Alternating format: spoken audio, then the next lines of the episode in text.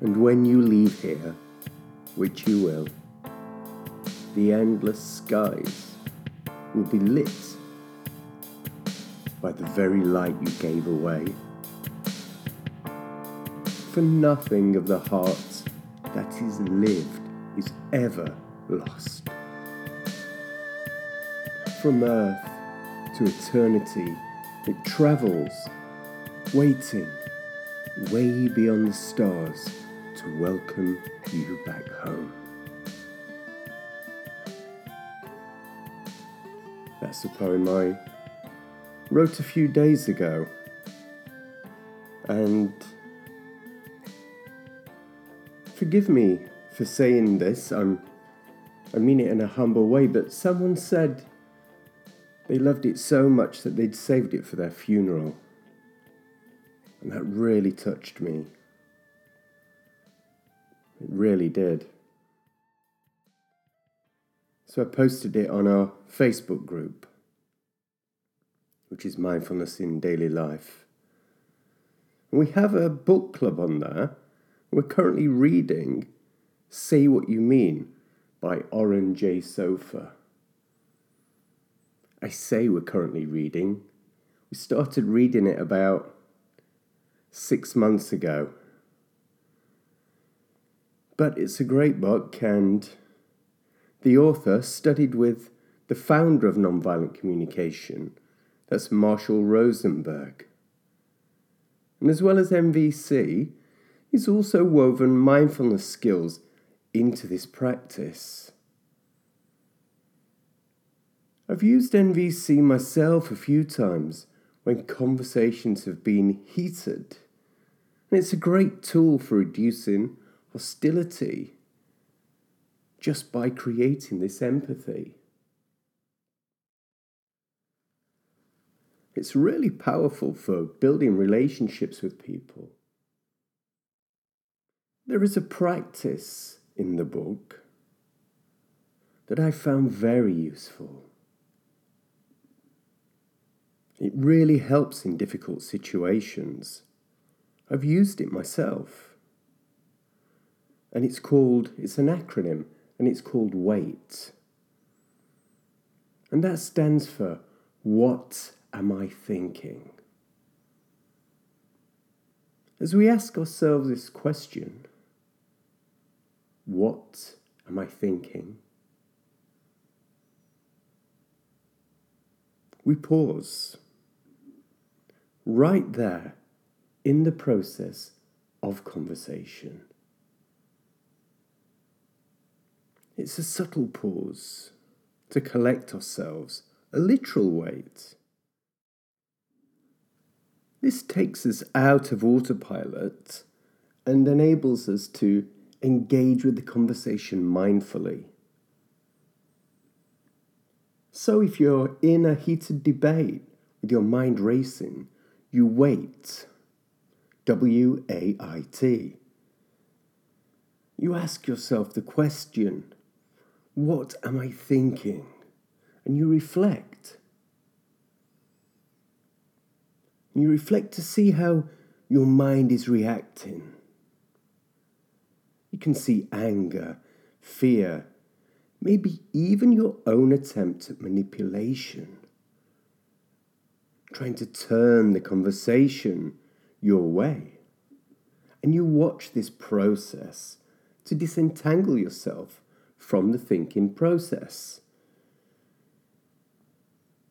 Knowing fully what is happening in the moment will help you to navigate this communication more skillfully rather than leading you into actions or words you may later regret.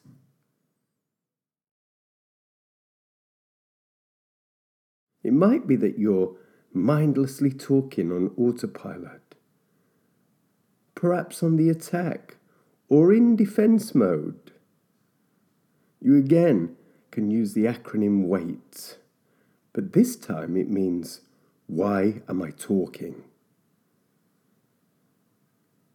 you can pause and reflect to see if you're coming from a place of sincerity. Are you saying what you mean, or are you lost in the heat of things?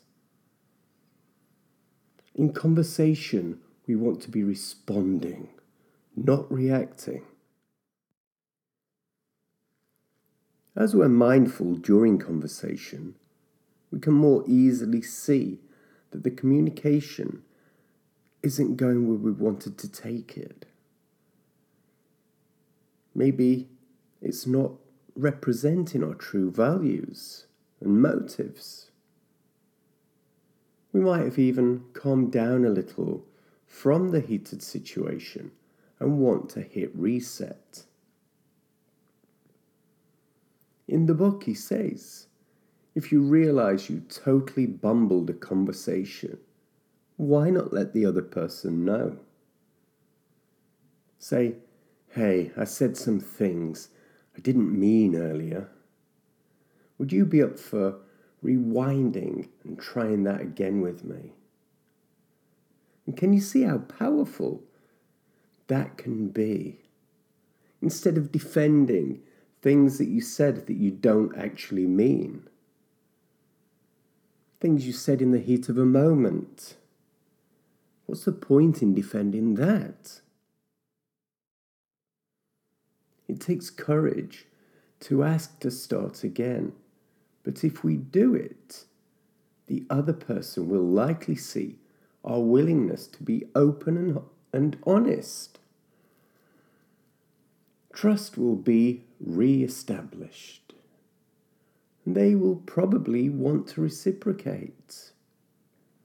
They might even say something similar to you that they didn't mean to be harsh either.